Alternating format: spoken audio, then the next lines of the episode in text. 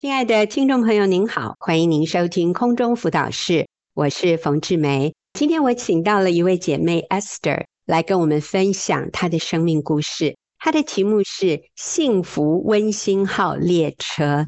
Esther 你好，你好，冯姐好。是，那你的故事的题目就很吸引人，《幸福温馨号列车》。感觉搭上去啊，就会非常幸福快乐。Esther 其实是要跟我们分享你家的小孩，他整个成长的过程带给你们的挑战。我要跟听众朋友说，这个故事真是一个喜剧。那我们就来听 Esther 的分享。好，嗯，我家儿子自小是个好奇心重、反应灵敏、口条清晰、喜欢上学的孩子。但他无法写出短文，总是几句话就结束。我觉得他跟同龄的孩子很不一样，于是我决定要带他去给医生鉴定。结果诊断出来是雅思，就是雅斯伯格症候群，就是自闭症当中就是属于高功能的一种。哦。那上国中之后呢，他为了要排解压力，开始他会喜欢鸽子箱做作品。然后我如果请他去写功课，或是要他自己走路去上学，他都会气到眼睛冒血丝，有的时候也会想要拿美工刀割我，或是不停地咒骂我。那妹妹呢，常常会吓到哭。当我约束他使用三 C 产品的时候呢，他会焦虑到把家里的每一个插座都拆开，或是把电源的总开关关掉。曾经好几次，儿子发脾气把我们锁在门外。那我们只能在外面游荡，直到他气消才能回家。或是我请他去洗澡，他也会把浴室的门撞坏。几乎每天都在闹情绪，发怒的声音已经吵到邻居和管理员。嗯，所以 Esther 这样听你讲，这个孩子小学的时候好像都没有非常凸显的一些问题，但是你已经察觉到一些蛛丝马迹，所以已经带去。给医生鉴定了哈，但是国中以后好像这样的情况就开始越来越明显，是这样吗？对，可能是因为上国中的课业压力大。那通常这样的孩子他不知道怎么样排解他的压力，嗯，所以他可能就会情绪比较高昂一点。我觉得对妈妈还有对其他的家人都是很大的一个挑战。好，后来呢？就要聊到说，以前我们一起在教会会一起服侍敬拜神。嗯。那他上国中之后呢，就是会闹脾气，让我们找不到他。整场的敬拜服侍，我就会一直流眼泪，因为我不明白，好好的一个可爱的孩子，怎么好像不是我认识的小孩？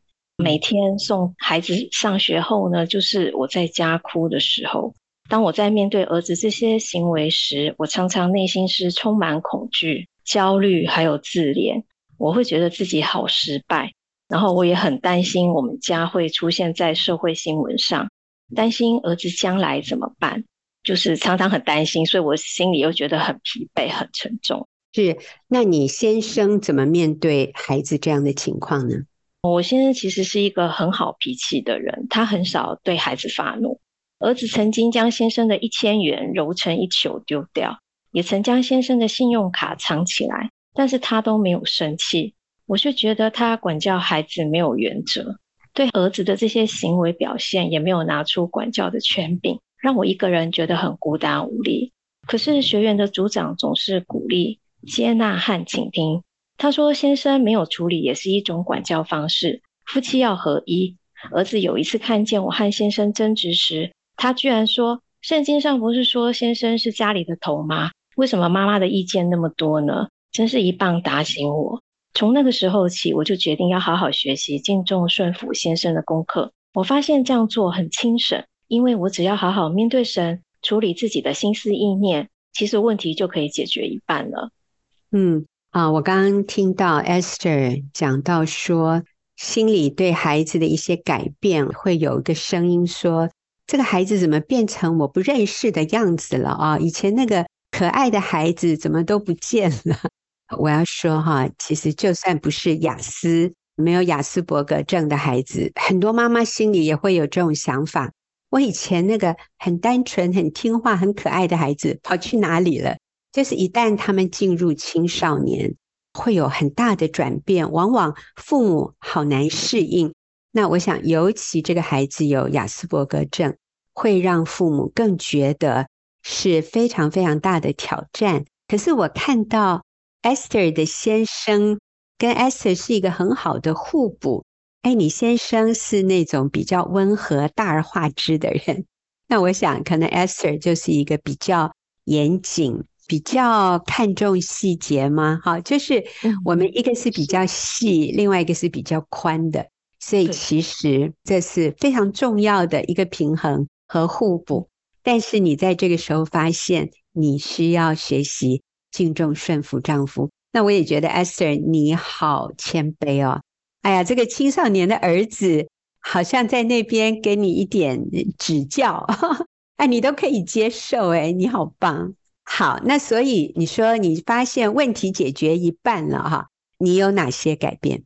就是孩子在跟我就是有一些意见不合的时候，那我就说，那就我就问爸爸，那看爸爸怎么说。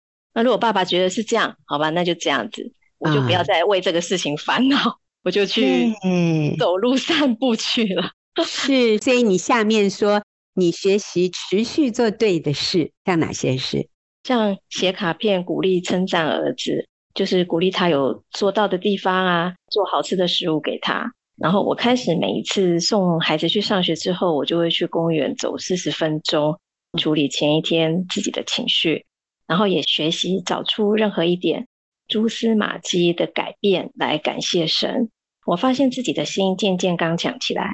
有一次儿子发怒，把我五斗柜的衣服全翻出来，还把轨道式的。衣橱门板卸下来，我居然可以冷静面对，没有骂他。他事后竟然很内疚的说要帮我整理。诶，我发现他进步了。先生写了张字条给我说，孩子的身心灵健康大于学业。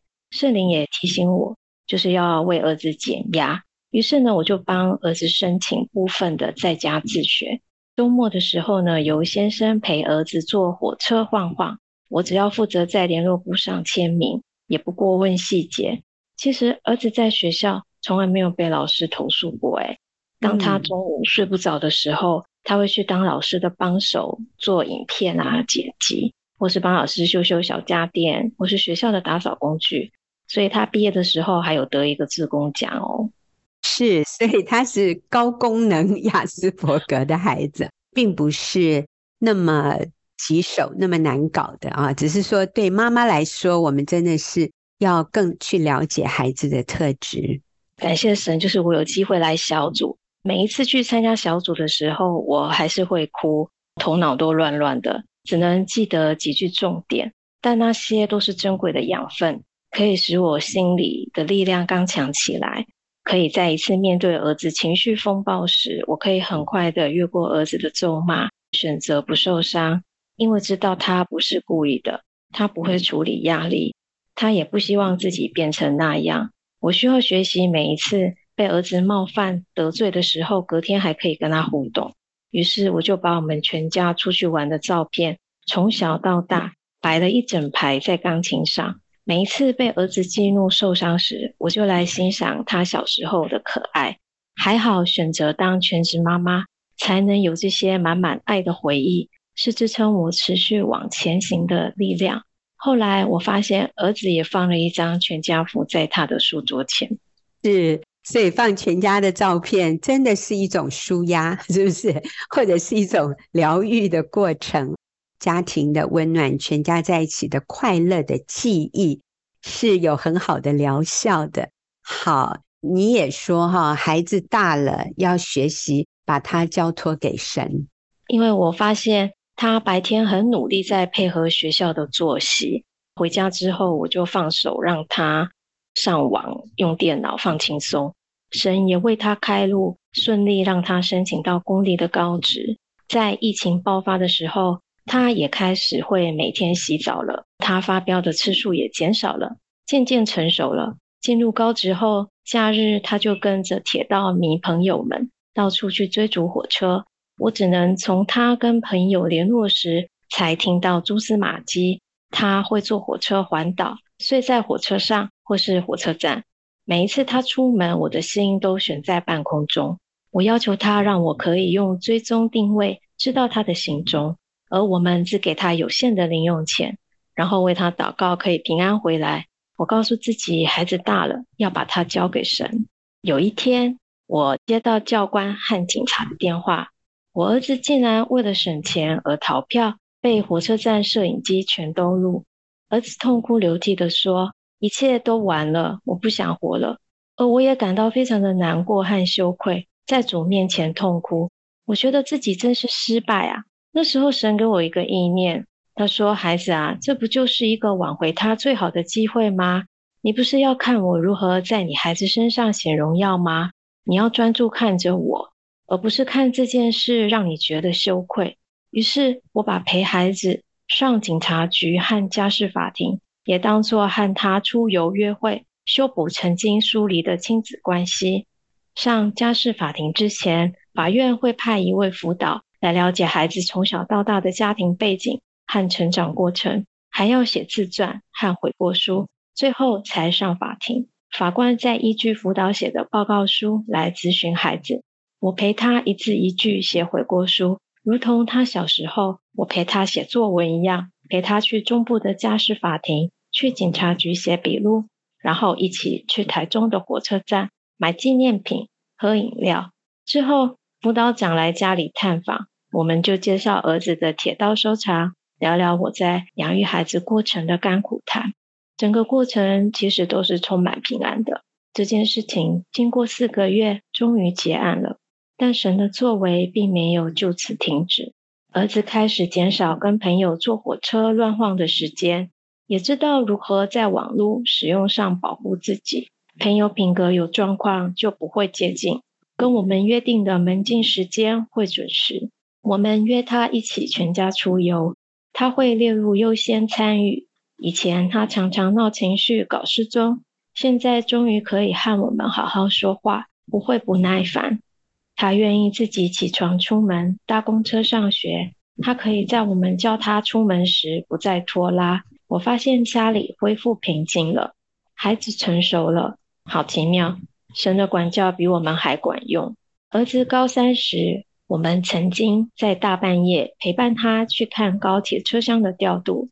超大的卡车载运偌大的车厢在陆地上移动，好壮观哦。那次儿子嫌我啰嗦，不让我陪，但先生却对儿子说：“那是我老婆，我就是需要她陪我，不能对她不礼貌哦。”顿时，儿子不敢再对我呛下。我突然感受到夫妻合一的力量。感谢先生一路与我同行面对养育孩子的挑战。现在跟孩子修复关系仍然在进行中。偶尔一周一次跟他吃饭，他在吃饭时不会一直盯着手机了，反而会告诫妹妹吃饭不要用手机，让我莞尔一笑。我偶尔也学习跟年轻人一样用 Messenger 跟他对话。我明白，儿子在电脑桌前不想和我说话，不代表他跟我关系不好，只是他不想被打扰。等他想开口说话时，自然会探出头来找我。我的信心生活就像一台火车，车头就像是神掌权，神透过环境来扩张我的信心。虽然环境充满挑战，总会让我有很多的负面情绪。但我知道，我要先到神的面前汲取力量，相信他的应许，上帝会安慰我，也会给我方向。在孩子跟我有冲撞的时候，是我的旷野。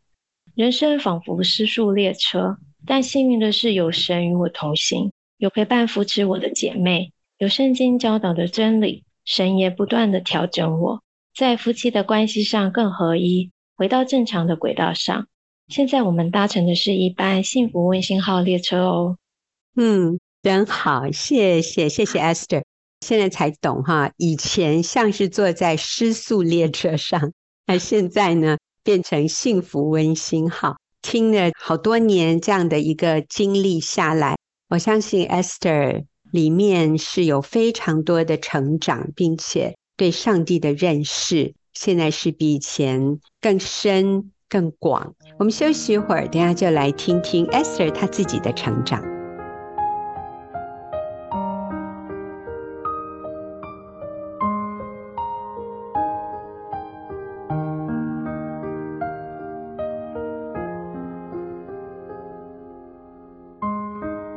好，那我现在是在访问我们一位可爱的母亲 Esther。那她今天跟我们讲的题目是“幸福温馨号列车”哈。那前面提到就是她的儿子是一个亚斯伯格症的孩子。亚斯伯格症的意思就是属于自闭症的一种，但是它是高功能自闭症。高功能自闭症，那个 Esther，你帮我们说明一下是什么意思好吗？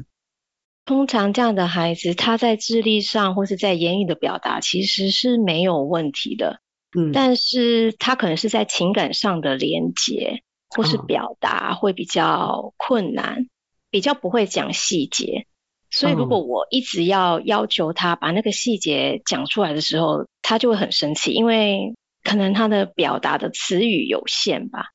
所以对一个雅思孩子的父母来说，觉得最大的挑战是什么？我觉得对我而言是情绪吧，因为他的怒气是很大的。像如果是在国小，因为身材小小的，他的怒气我就觉得还好。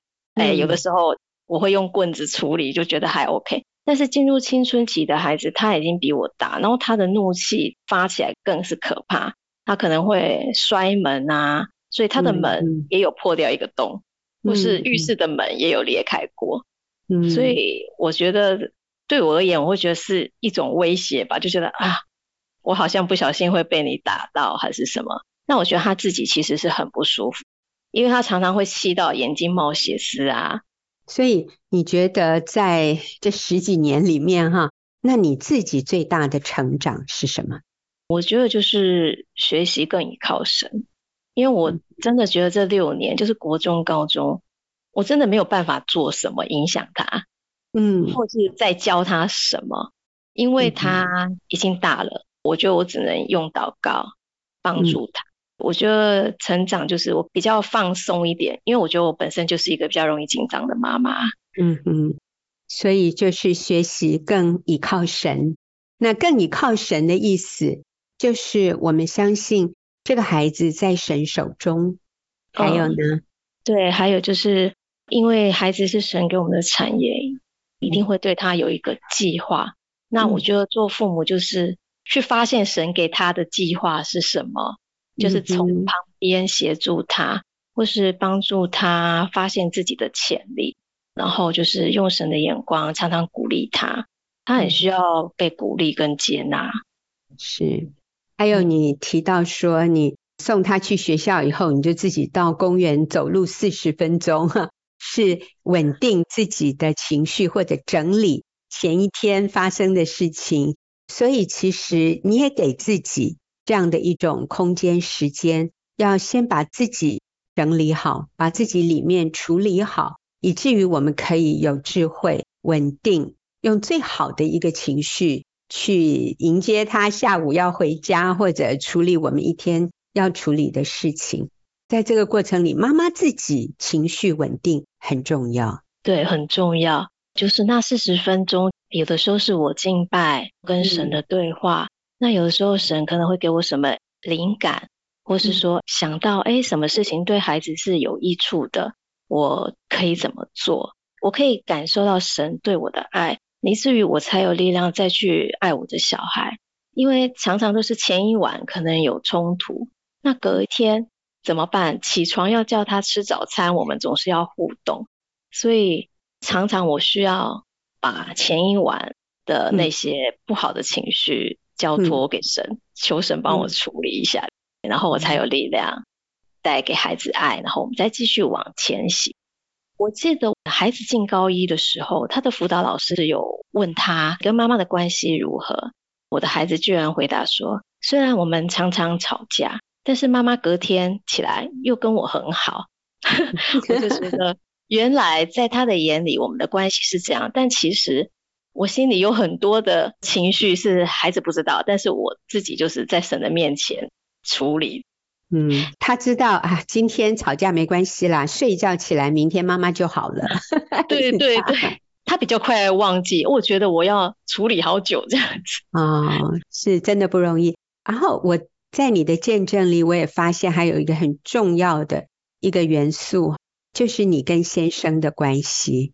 你从以前好像对先生比较不认同他教养孩子的这种理念，到后来你学习敬重、尊重他是一家之主，然后去与先生同心一起来教养这个孩子。那你要不要说说这个部分？其实是很重要的哈。嗯，对，因为小学的时候，之前我先生都是在轮班，所以大部分孩子的生活作息啊，或是管教都是我在处理，也很奇妙。就是孩子上国中的时候，先生就转到就是正常班，就不用轮班，所以他跟孩子的接触面就会比较多一点。我发现儿子会说：“哎，为什么问妈妈的时候是这样，问爸爸的时候是这样？”我觉得在学员就提醒我。因为先生是家里的头，所以我觉得让先生去做决定。如果先生觉得是这样，那就是这样。虽然也许我心里不认同，但是就是先顺服吧。那我发现，哎，真的，真的，神的教导真的是对的。就是先生的方式，孩子可以接受。也许我觉得先生太松，但是对孩子来讲是舒压。就像每一个礼拜都出去坐火车去闲晃。国中的时候都是爸爸陪他，嗯，对，好，所以最后，Esther，你会给雅思孩子的父母什么样的鼓励呢？我觉得这些孩子的父母一定都是非常辛苦啊，跟你一样，就是常常情绪都是很紧绷的，里面有担心，有害怕，对未来有很多的忧虑，所以你给这些父母一点鼓励好吗？就是我觉得对神要有信心。我知道可能在当下你会觉得很痛苦，但是我觉得这时候是更需要神的时候。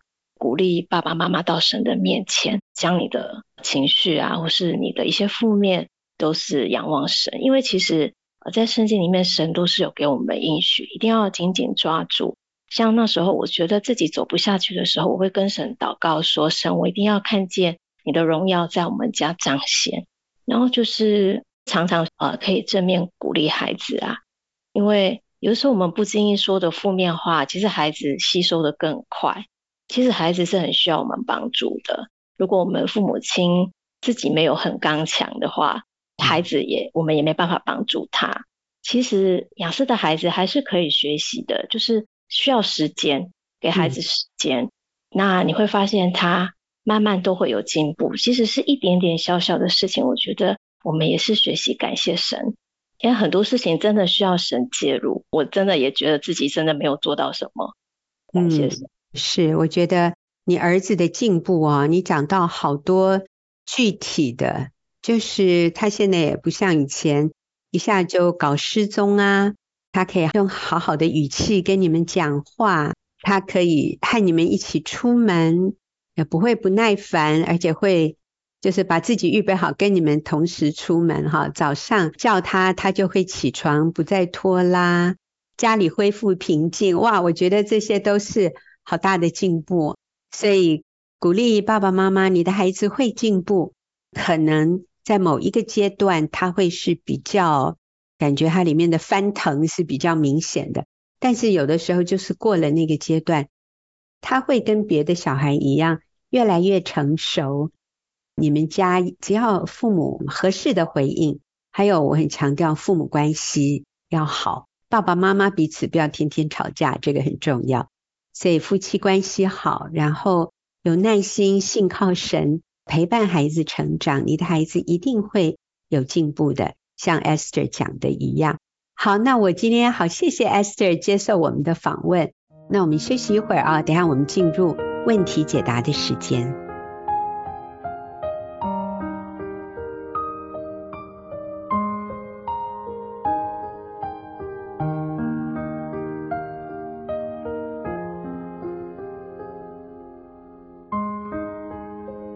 好，现在进入我们问题解答的时间。那今天我邀请 Erica 跟我一起回答问题。Erica，你好。冯姐好，听众朋友大家好，我是 Erica。是 Erica 是我们年轻的 帮助我一起回答问题的姐妹。那我请 Erica 来帮助我回答这个问题，是因为我看我们这位写信问问题的这位听众朋友应该也是很年轻。我觉得年龄啊、背景啊，跟 Erica 有有一些很雷同的地方，所以我就先来读这一个提问，稍微长一点，但是我觉得值得我把它读出来。这位朋友说：“我已经听广播一年半的时间，对于回家当全职家庭主妇这样的真理很有感动。不仅如此，在我自己读圣经的时候，甚至跟教会里年长的姐妹交通的时候，这个真理。”也对我是很明显的，就是姐妹们不是不可以出去工作，但神确实给我们一个重大的托付，就是管理家庭。我跟丈夫结婚将近两年，自己因为在博士班收尾阶段，没有全职工作，但有一点兼职的收入。丈夫有很好的工作，他也在创业中非常忙碌。刚开始结婚还好。现在周间的晚餐也没有办法一起吃，周末则是我要跟先生约时间，我才有办法煮先生喜欢的菜，并且一起吃饭。再来，目前我能把家里打理得蛮舒服的，但如果毕业后出去全职工作，依照我对自己和目前家庭现况的了解，是没有余裕经营家庭跟亲密关系的。所以我想请姐妹们帮我回答的问题是：第一个，我们目前还没有小孩，但不仅是真理上，我觉得实际上也很需要待在家。在我自己的祷告中，我觉得有点兼职也许可以，但不是全职工作。只是我把在家的需要跟先生说，他不能同意。他对于钱财似乎没有安全感，希望我也能够出去工作。我先生顾虑的东西很多，像保险、退休，如果我们生病，未来小孩教育，以后换房子等等。他的顾虑当然不是全无道理，但觉得我们夫妻作为基督徒，也需要有信靠神供给的一面呢。何况家里的经济状况并不差，客观来说，我们夫妻也已经很节俭了。我实在不知道要怎么样可以让他更有安全感。在金钱合一这个部分，结婚前我先生希望我签婚前协议，如果怎么样，我们财产是分开的。身为基督徒，我不觉得离婚是一个选项，但是我觉得可以让他放心也无妨，我就签了啊。这个婚前协议就是夫妻各有各的经济，夫妻经济上彼此是独立的。婚后，因为听了教导，我也主动跟他说：“我的钱就是他的钱，他不喜欢管我账户的钱。但如果有要买大笔的东西，或者觉得有需要奉献的款项，我还是会询问他的意见。可是他觉得很烦躁，我问他这些，他觉得很烦哈。不过我就还是把所有的账户都整理好。”账号密码都交给他哈，我觉得这个姐妹很棒哇。她后面还有一些问题，不过我们就先到这里啊。Erica，这样子哈，你帮她整理整理，然后你看看要怎么样回应她的问题。好，其实我被这个姐妹的来信好感动，特别是他一听到真理就去调整、去落实，而且在家里的行动力真的是非常宝贵的。我也想要再次鼓励这个姐妹，你虽然现阶段看起来有一点点的灰心，但是关系中只要有人愿意改变，关系就会很不同。嗯、因为你已经愿意先成为那个对的人了，嗯、那先生的生命是会渐渐的被你影响，绝对不要嗯很灰心，觉得好像没有果效，不知道该怎么办。其实我觉得很多人进入婚姻之后，都没有意识到婚姻经营的重要性，好像觉得，嗯，日子就是这样过啊，上班下班，好像平稳平淡就是婚姻的模样。所以，好多人都没有办法经验到上帝设立那个婚姻中最美好的彼此相爱。嗯，嗯，我曾经就是有听过一个讲道，我很喜欢一个比喻，就是说，我们要把婚姻经营比喻成流行性感冒打预防针的概念。我们都要在身体健康啊，没有发烧的时候才去打那个预防针，主要是要预防那个未知的流行性感冒病毒。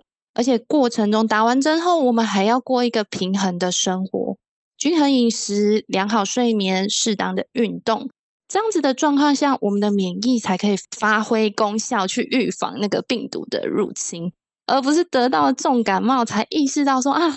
预防跟平衡生活的重要。所以，其实婚姻关系真的是要用每一天用舍己的爱去练习和经营。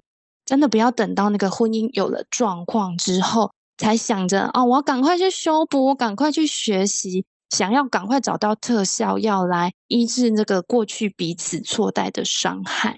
所以，我很肯定这个姐妹好愿意的这颗心。嗯，这位姐妹啊，是住在欧洲。我看到就是她很积极的，还在网络上听我们的节目，看我们的文章，还写信进来提问。啊，我就看到这个姐妹，她真的是有一个我们说 proactive，就是在问题还没有发生之前，我们就先未雨绸缪，我们就先在想，那未来。如果我们有孩子，我们要过什么样的一种生活？他说他非常认同全职妈妈在家，他也看到如果他继续工作，一定会影响这个家庭的经营。所以我觉得他真的是非常好的榜样，诶，就是还没有什么严重问题发生，但他已经事先看到了。那他想请我们。帮助他的一个部分就是，他说：“我要怎么样让我先生对财务更有安全感，或者是先生并不希望金钱合一。那在这个部分，他已经做了他能做的，就是把他的什么银行密码啊、账户整理好，都交给先生。不过先生对这个他 不是很认同，也不是很觉得有这样的必要。啊，不过我想姐妹最大的，她要问我们的是。”他要怎么做，让他先生对于财务、对他们家庭的未来更有安全感，到一个地步可以认同他不上班哈，将来在家当全职妈妈这个部分。好，我分享我的例子，因为我现在是全职回家第三年多，快四年。哎，我有分享过，我其实是。还没有孩子的，我过去有分享，我是一个没有孩子的状态，但我先生愿意让我全职在家。这个过程有很多的不容易，在金钱合一的时候，哎，我也是跟这个姐妹一样，哎，我就是辞职回家后，我就是上交我的存折啊、存款啊给我先生，嗯、但我先生就是说，那是你的钱啊，你为什么要给我？我没有，我没有管你的钱啊。我当下会很受伤，但是。圣经也教导我们是丈夫的帮助者，而不是教导者。所以我当下不会跟他讲说：“哎、欸，圣经说要合一耶，你赶快收着。”没有，没有，我就他先退给我，我就先收在我自己这边。但是我渐渐表达的就是我愿意跟你合一。比较初期还是会那种各付各的，确实有这样的状况。但是如果到我付的时候，我先生说：“哦，我转钱给你。”我就会立刻跟他讲说，不用，我的钱就是你的钱呐、啊。嗯、有时候我老公会坚持说，不行，我就是要转给你，那你就顺服他。但是偶尔的，我觉得要在日常中慢慢的练习的时候，他就会真正意识到，哎，我们真的是开始是一个家了。因为我的太太目前是没有实际的收入的时候，我发现我的先生是。愿意去看见我的需要，而且在前面的这样子努力下来的时候，他不会问我说，你还有多少钱，而他是反而问我说，家里现在要买什么，有什么需要，你记得要跟我说。其实我觉得这是一个，我们不用教条式的跟他说，我就是要跟你合一，所以我现在多少，你要发钱给我，不 是不是，而是你真的渐渐的做，然后时不时的提醒他，哦，我们没有要分的这么清楚。那如果他坚持，他还是有这样的不安全感，那你也接纳他这样的状况，但是你可以优先示范，我可以优先示范，我愿意跟你合一。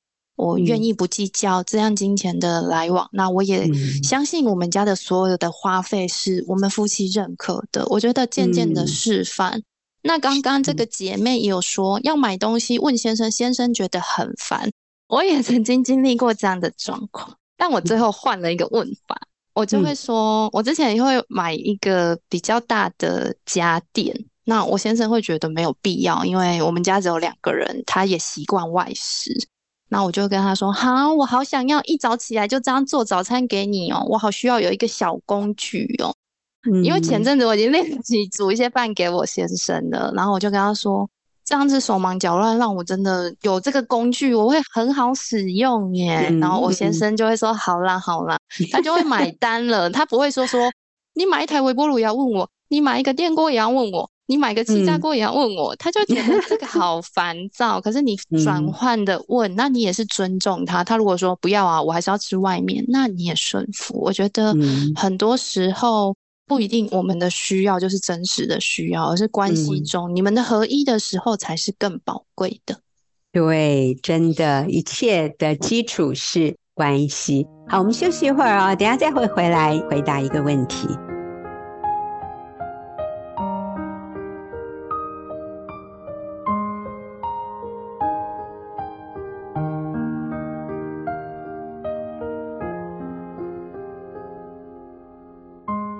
那我们现在来回答这个听众他问的最后一个问题。他说，在煮饭的部分之前实行过一阵子，但先生跟别的国家的人开始合作后，吃晚饭的时间可以到晚上十点以后。我因为在写论文，太晚吃饭跟晚睡都不行，而他则喜欢吃新鲜煮的，也觉得让我等他工作做完再煮饭，他也会有压力，所以。他目前都自己煮，周末的话我才有机会煮饭跟他一起吃。平常我会试着煮他最喜欢喝的茶，但能做的不多，很有限。所以这个部分可不可以请你们给我一点建议？我觉得姐妹很棒诶，虽然她知道跟先生作息不一样，但她已经尽力去做她能做的事，包含先生喜欢喝的茶，甚至周末她真的是请先生。空下时间，他真的想要为先生煮一顿。诶，他有讲到先生喜欢的菜，我觉得这是一个很重要的关键哦。嗯、那我自己，我们家就两个人嘛，我和先生。其实 台湾外食很方便，然后我先生的最大的兴趣就是吃美食，所以。嗯如果要我在家里煮饭，我真的蛮有压力的，就是我很害怕口味不对啊，火候不好啊，调味不精准啊，我就觉得压力很大。但我也知道，我跟这姐妹蛮像，我跟我先生这每一天只有午餐的时候可以一起吃，因为早上我先生比较疲惫，他起得比较晚，他就会早午一起吃，所以我每天把握这是午餐的这个时刻。我都会看先生的状态，他有时候不一定会跟我表达需要，但你可以观察你，因为你们每天都相处，所以我可以观察他。像最近变热，他就是食欲不好，我就也会前一天呢、啊、问他，老公你最近有想吃什么吗？得到答案都是随便随便，那我都会觉得哦，这真的是最困难的答案。但我觉得感谢神，就是真的就是慢慢的练习，可能一两次不一定会煮中他爱吃的，但可是。渐渐的你，你就是你会知道那个模式，然后甚至我刚开始回到家，我连饭都不会煮哦，我怎么样都觉得很困难。但我觉得有一个东西绝对不会错，叫切水果。水 果原则上就是我预备好，它也比较不会被拒绝。可能纵使我们今天外食，但最后饭后，哎，有太太预备的水果，或者是我们今天外食，但太太愿意多炒两个蔬菜青菜。我觉得这就是一个你很看重跟先生用餐的这个时刻。或许手艺不是很好，但太太的爱没有错啊，不会错。所以我觉得很多地方都可以观察跟练习。那甚至你也有说到，你的先生是比较喜欢吃新鲜的，但因为你们的作息关系，你太疲惫了。你如果等他煮，你他会有压力。那我觉得，如果你知道今天是天先生要预备的食材是什么，哦，你可以抽空先帮他备好菜。我觉得这也是一个不错的选择。或许你没办法陪他吃晚餐，可是你已经先备好菜了。甚至就像我的做法，先削一盘水果在冰箱，他吃完饭后，他可以享受到哦，我的太太虽然没有陪伴我吃饭。但是他预备好了，就是我的饭后的水果，或者是你说的茶。我觉得这都是一个慢慢的去练习。我觉得真的在意的不是厨艺多么的精湛，而是你们在一起吃饭的那个和睦的关系和彼此有爱的连接。我觉得这才是最重要的。是啊，那当然，姐妹在这里提到。你是还在写博士论文呢、哦，那我就不知道这个还要写多久啊。那我们自己也思考一下，我拿到了这样的一个学位，我将来是希望做什么？我了解 Erica 当时也是在拿学位的，对，我在写硕士论文。对，可是后来你做了一个非常特别的决定，哎，震惊了教授跟同学，也吓到了老公，这样子。我看你父母也是很错愕，是不是？对，嗯，我后来的决定是我退学的，这个不是说选择在家就要放弃我的梦想，而是。我那个时候课程修完了，论文也定好题目了，甚至也开始做一些工作了。但最后在收案的时候，因为我要去收个案，就遇到 COVID nineteen 这样子。嗯、那很多的状况是没有办法研究。那虽然学校有延迟，但是我在延迟的那个过程中，我更多的发觉，哎，当我在书写论文的时候，阅读这些文献啊、paper 啊、reference 的时候。我发现我很需要心力专注，那我这样我就会忘记我先生有没有吃饭，甚至我也忘记我有没有吃饭呢。就是，嗯、然后我只要被打断，纵使我我可以暂时跟先生吃饭，但是我的脑袋没有暂停下来。其实我先生都感受到，虽然他会告诉我说没关系啊，你你去写啊，你去干嘛，他都支持我，但我明显感受到我们的关系的氛围就不一样。最核心的状态是因为那个。我如果要继续写，我可能会面临需要去外地收案，然后要分到跟先生分开，可能半年以上。嗯、哦，那我已经明白真理了，怎么可以让这个事情发生呢？那我也像冯姐刚刚说的，我重新思考，我拿到这个学位之后，对我的人生有什么帮助吗？嗯、那我现阶段已经看见关系经营的不容易跟。宝贵，那这个真的是我可以舍弃的，而且是甘心乐意的舍去哦。是，所以我想姐妹，你也就重新检视一下你生命的目标。嗯，上帝带领你在你生命当中，什么是最重要的，什么是次要的？我们不是反对妇女工作，也不是反对妇女。你刚刚说追求自己的梦想，梦想或者呃对，或者是自我实现，嗯，去拿学位或者有什么样的成就，而是要看现阶段你的身份。你如果是人妻，如果是人母，那我觉得很多需要做调整。如果我们不调整，会有一些可能的后果。那这些后果是我们愿意去承担的吗？是？这些后果是值得的吗？